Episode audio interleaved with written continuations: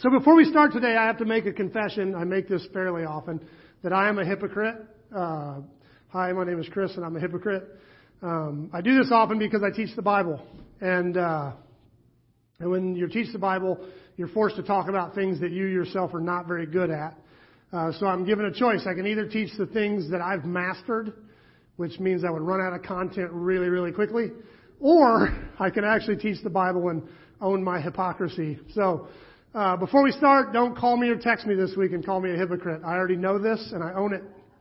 Um, this is our final week of Fixer Upper. Uh, we are, we've been working alongside Nehemiah as he rebuilds his beloved and abused city. And this week we're dealing with finishing touches and the big reveal. Um, if you've ever watched a design show, this is the psychology of the whole show. You know, by the 20 minute mark, you pretty much know what the room's going to look like. By 25 minutes, you know, they're setting all the little uh, finishing touches. They're hanging pictures on the wall. They're putting the decorative pillows and and that one vase of dead sticks that's in every single room that I don't fully understand. Um, and so by that point, you know what the room's going to look like. And yet, you cannot leave the show until you watch them reveal, you know, to the family. There's times I've been late to fairly major events because I'm 20 minutes in and I, I, I physically can't leave until I watch the wife cry when she sees her kitchen. It's just a, it's a thing. So this is the real psychology of the show, that big reveal at the end. And uh, this personally is something I am terrible at in my own home projects. I'm horrible at finishing up those last couple details that would completely finish a job. My wife's going to say amen real loud here in a second. Um, I'm, I'm, I'm terrible at those last couple of things that would let you go, ah, 100% done. When Esther and I lived in uh, KCK, we remodeled the house we lived in like three times, top to bottom, in the course of the 11 years we lived there. The, the final time we actually did it as though we were going to live there forever. We finished it the way we wanted it. Um, the every single room had been torn down to studs and redone. I mean, we we did the entire house. And then one day, after hearing, you know, that a lot of people were selling their house for crazy amounts of money, the the housing market was booming. I came home and decided we were we were going to sell.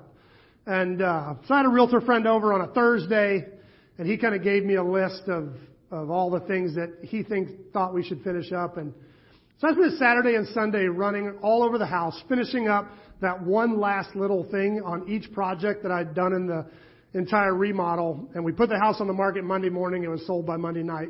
And Esther was furious. She was like, two and a half days. It took you two and a half days to finish my whole house. If you could have committed two and a half days at any time and had this thing completely done and finished. So basically, yeah, I, uh, I finished the house all up so that somebody else could enjoy it. But in fact, right now we remodeled our downstairs basement over the quarantine and I'm like two pieces of baseboard and a light switch cover from being completely finished and it's, it's still not done. But it's a sickness. I don't know.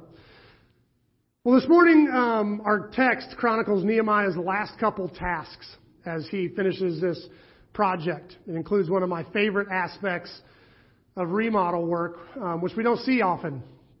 But let's read it. We're in Nehemiah 7 if you're following along.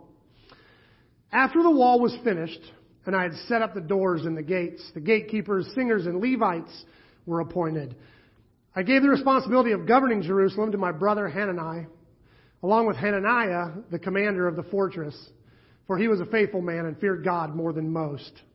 I said to them, Do not leave the gates open during the hardest, hottest part of the day, and even while gatekeepers are on duty. Have them shut and bar the doors. Appoint the residents of Jerusalem to act as guards, everyone on the regular watch. Some will serve at sentry posts and some in front of their own homes. At that time, the city was large and spacious, but the population was small and none of the houses had been rebuilt. So my God gave me the idea to call together all the nobles and leaders of the city, along with the ordinary citizens, for registration. I found the genealogical records of those who had first returned to Judah. This is what was written there. This is a much shorter passage than we've been doing. We've been doing almost whole chapters at a time. Uh, and normally I would finish this, but the rest of the chapter is a census that is mostly Jewish names, and so just for the sake of not butchering all those Jewish names, I decided to stop there. But this is Nehemiah wrapping up the project. We started this series with Nehemiah hearing that Jerusalem was sacked and the people were disgraced. And even though this wasn't a new problem, Nehemiah took uh, the realization that the city of David was destroyed very hard.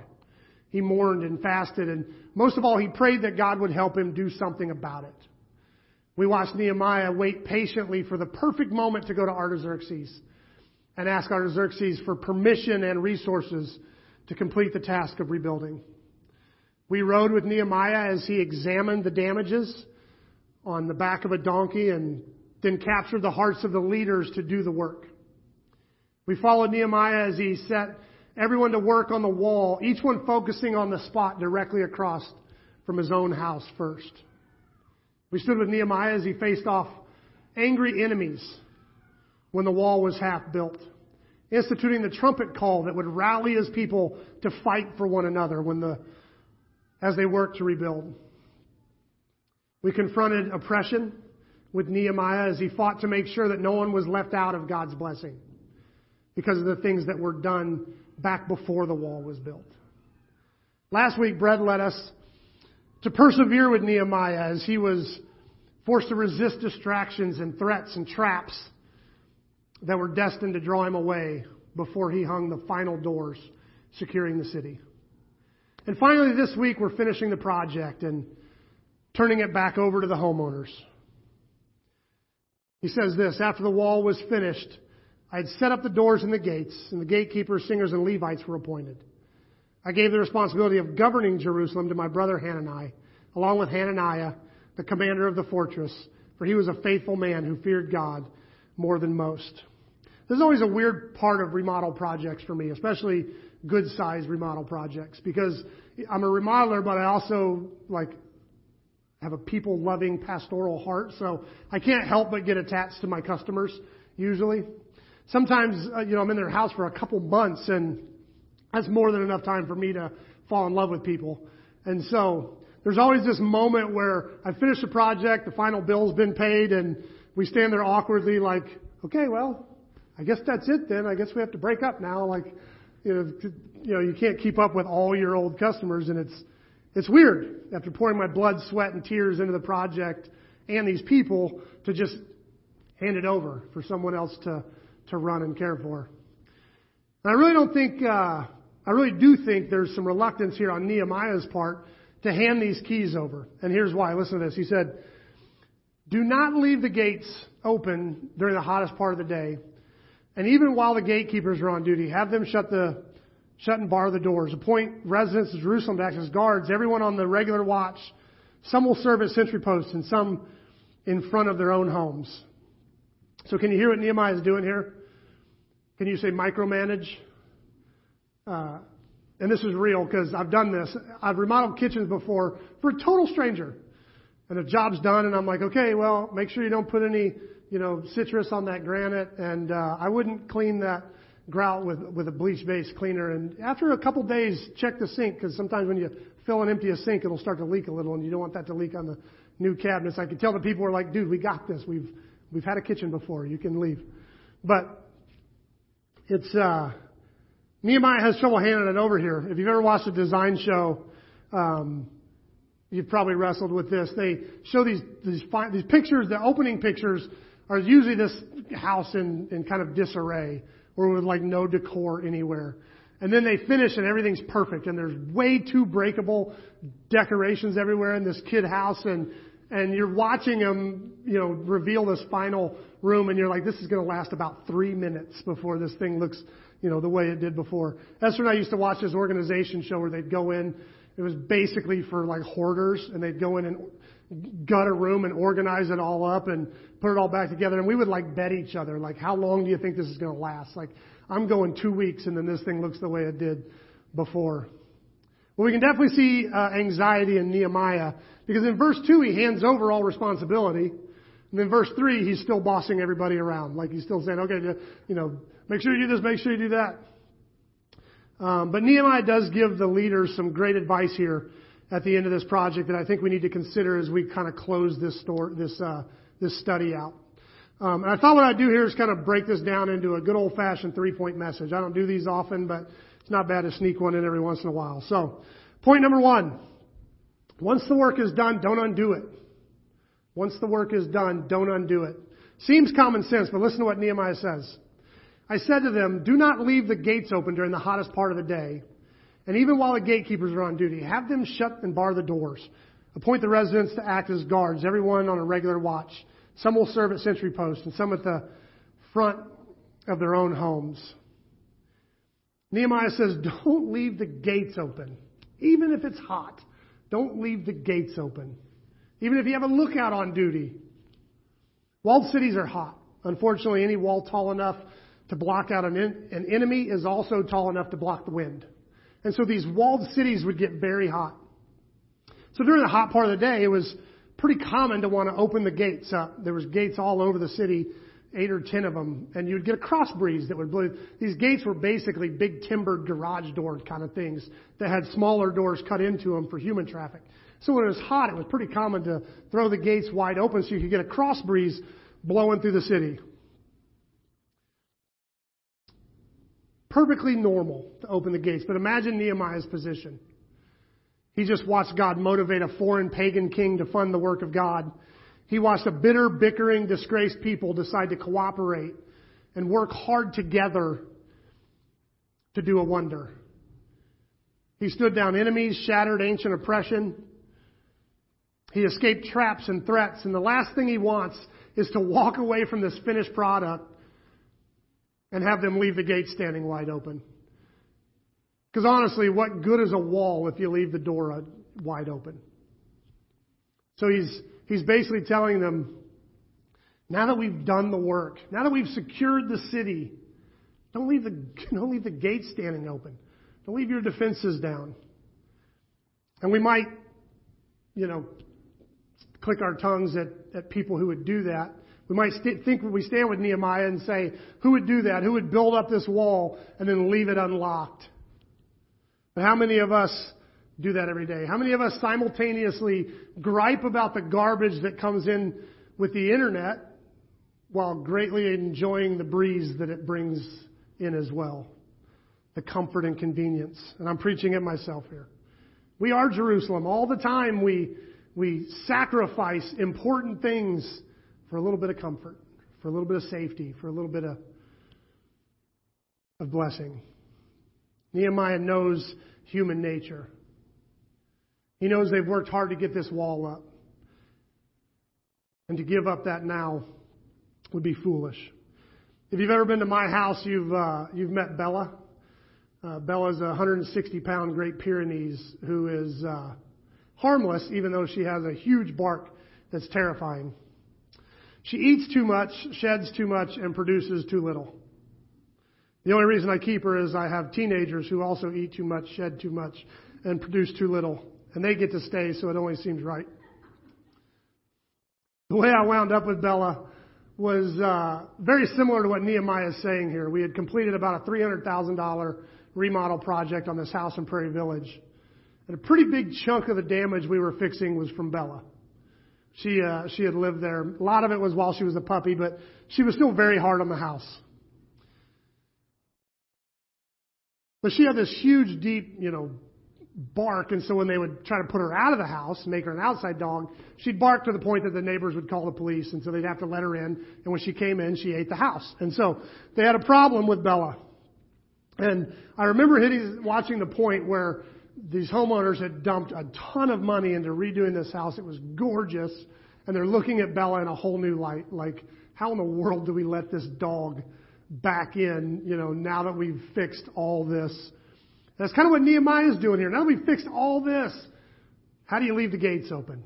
Don't leave the gates open. So we wound up with Bella. And she's actually a pretty good dog, but don't tell my kids I said that. So Nehemiah tells the Israelites not to undo the work they've just done. This seems common sense. But how many of us have had amazing moments with God?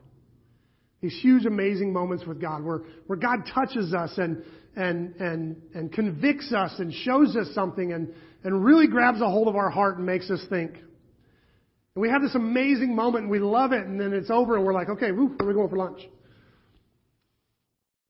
Man, if God does a work in us, if God reveals something to you, write it down. Do the soul work. Set some time aside to, to chew on that. Ask the hard questions. What does that mean to me? What, what do I need to change? I mean, if, if the God of the universe showed me this, how do I just go back to normal? Once he puts up a wall, don't leave the gate open. Once he does a work, don't undo it. Esther and I have actually gotten in the habit of telling each other when God is speaking to us so that there's some accountability there. So you've, you've kind of put it out there in the universe so that they can come to you in a couple of weeks and go, how's that going? How are you? What are you, what are you, what are you digging up? What are you finding? Once the work is done, don't undo it. Point number two.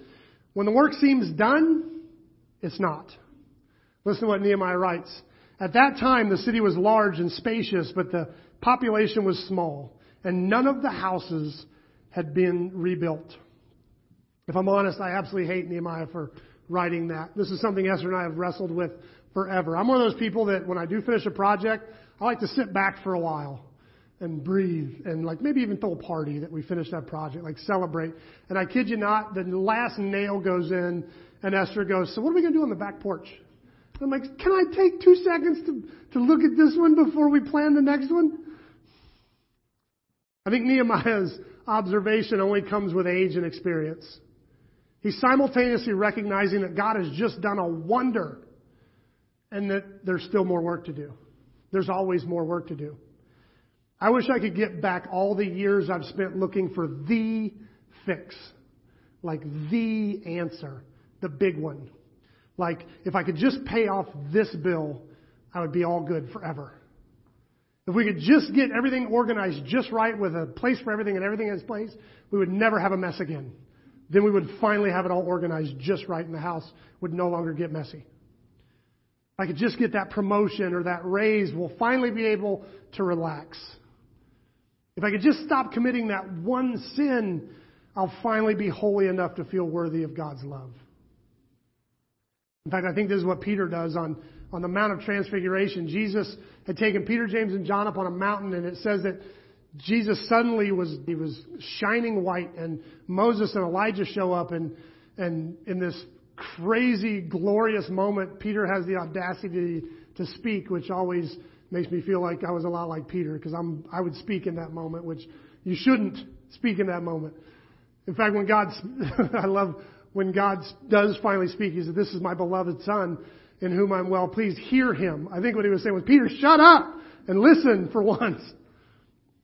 But what Peter does when he sees when he sees Jesus and Elijah and Moses shining on the mountain, he said, This is it.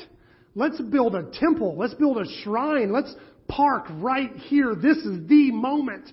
We need to put up something to remember this moment forever. This is it. Let's freeze this and stick here. But Jesus, he goes through this incredible moment and then he comes down the mountain and goes back to work. Because when you think the work is done, it's not done. We have this mantra at Open Table, we say it all the time, and that's that the Christian life is a marathon and not a sprint. This is something that we're going to do forever. And when you, uh, when God does a work in you, take it seriously. Lean into that. Do the deep soul work. And when you're done, please know that God is already locked and loaded with your next project that He wants to do in you. I hear all the time, you know, I'm a fairly new Christian or, or I'm, I'm really new to all this, so bear with me. And all I can think when people say that to me is, I've been seriously seeking and following God, you know, for about 30 years. And I feel like I'm more of a newbie than ever. Like I feel like I'm just starting to figure some things out, and I got a long way to go. When you're doing life with the most amazing and complex being ever, there will never come a day when you feel like you finally got it figured out and you're all good. You will be a newbie forever. There's always more work to do. When the work seems done, it's not. And point number three, the work you do is bigger than you. Let's look back at the text. After the wall was finished, and I'd set up the doors and the gates, and the gatekeepers and singers and Levites were appointed, I gave the responsibility of governing Jerusalem to my brother Hanani. The work you do is bigger than you. This chapter is really just dripping with this point from start to finish. At no point was Nehemiah working for his own comfort or convenience. I mean, think back to the beginning of the book. Nehemiah had this cushy job in the palace.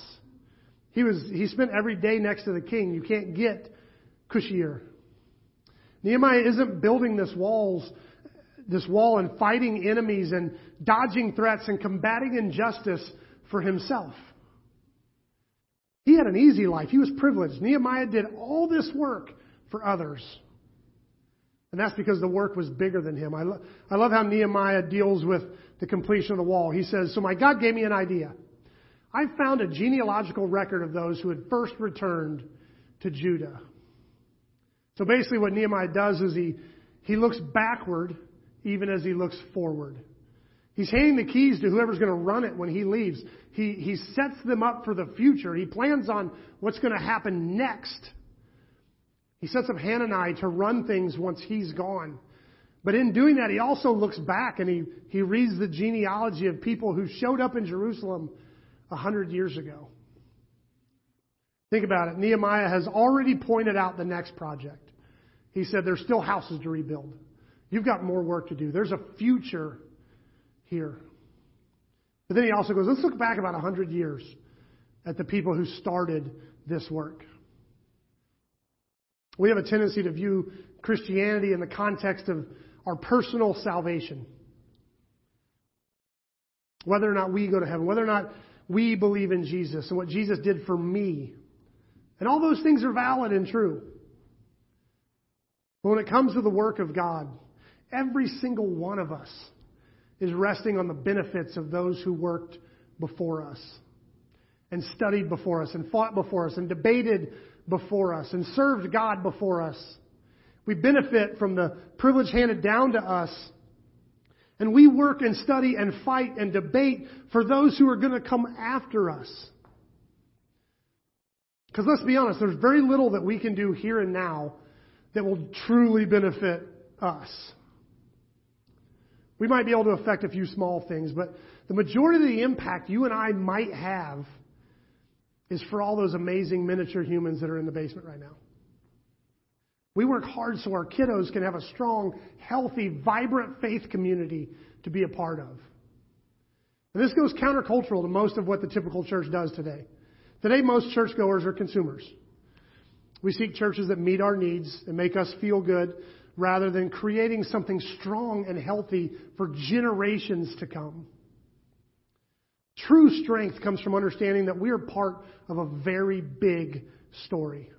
We stand on the shoulders of those who came before us, and we desire to hand our kids something vibrant and living. It's not about us. We don't rebuild walls so we can duck behind them. We rebuild walls so that, like Nehemiah, we can hand them over to someone else. I believe the greatest thing that we could ever do is to find ourselves in the story of God. We pray it over our kids every week. That we could find ourselves in the story of God because our life is not about us. I promise you, being a bit player in the story of God is much bigger life. It's a much bigger life than being the star player in your own story. Think about it this way. Would you rather have 100% of my net worth or 0.01% of Bill Gates' net worth. You take Bill Gates' net worth times 0.0001. Would you rather have 0.01% of his net worth or 100% of mine? That's an $11 million question. Being a bit player, being a tiny part of the story of God, is infinitely bigger than being the main player in your own story. The work we do is much bigger than us. So, how do we respond to that? It's my personal belief that the world desperately needs the church, more today than ever. We, we say all the time that the world needs God, that people need Jesus. And all that's absolutely true. People desperately need to have a personal encounter with God, no doubt. But we also know in our guts that no, at no point in history has the entire world decided to believe and follow Jesus at the same time. For us to, to hope for that, to hold out for that, would be like Nehemiah sitting back and waiting for God to personally rebuild the wall. If we want to make the world a better place, what we really need is for God to inspire His church to get to work. For God to inspire His people, you, me, a million more like us, to get up and start rebuilding. One of my favorite parts of being a part of the work of God is the strange cooperation that it, that it is between God and us.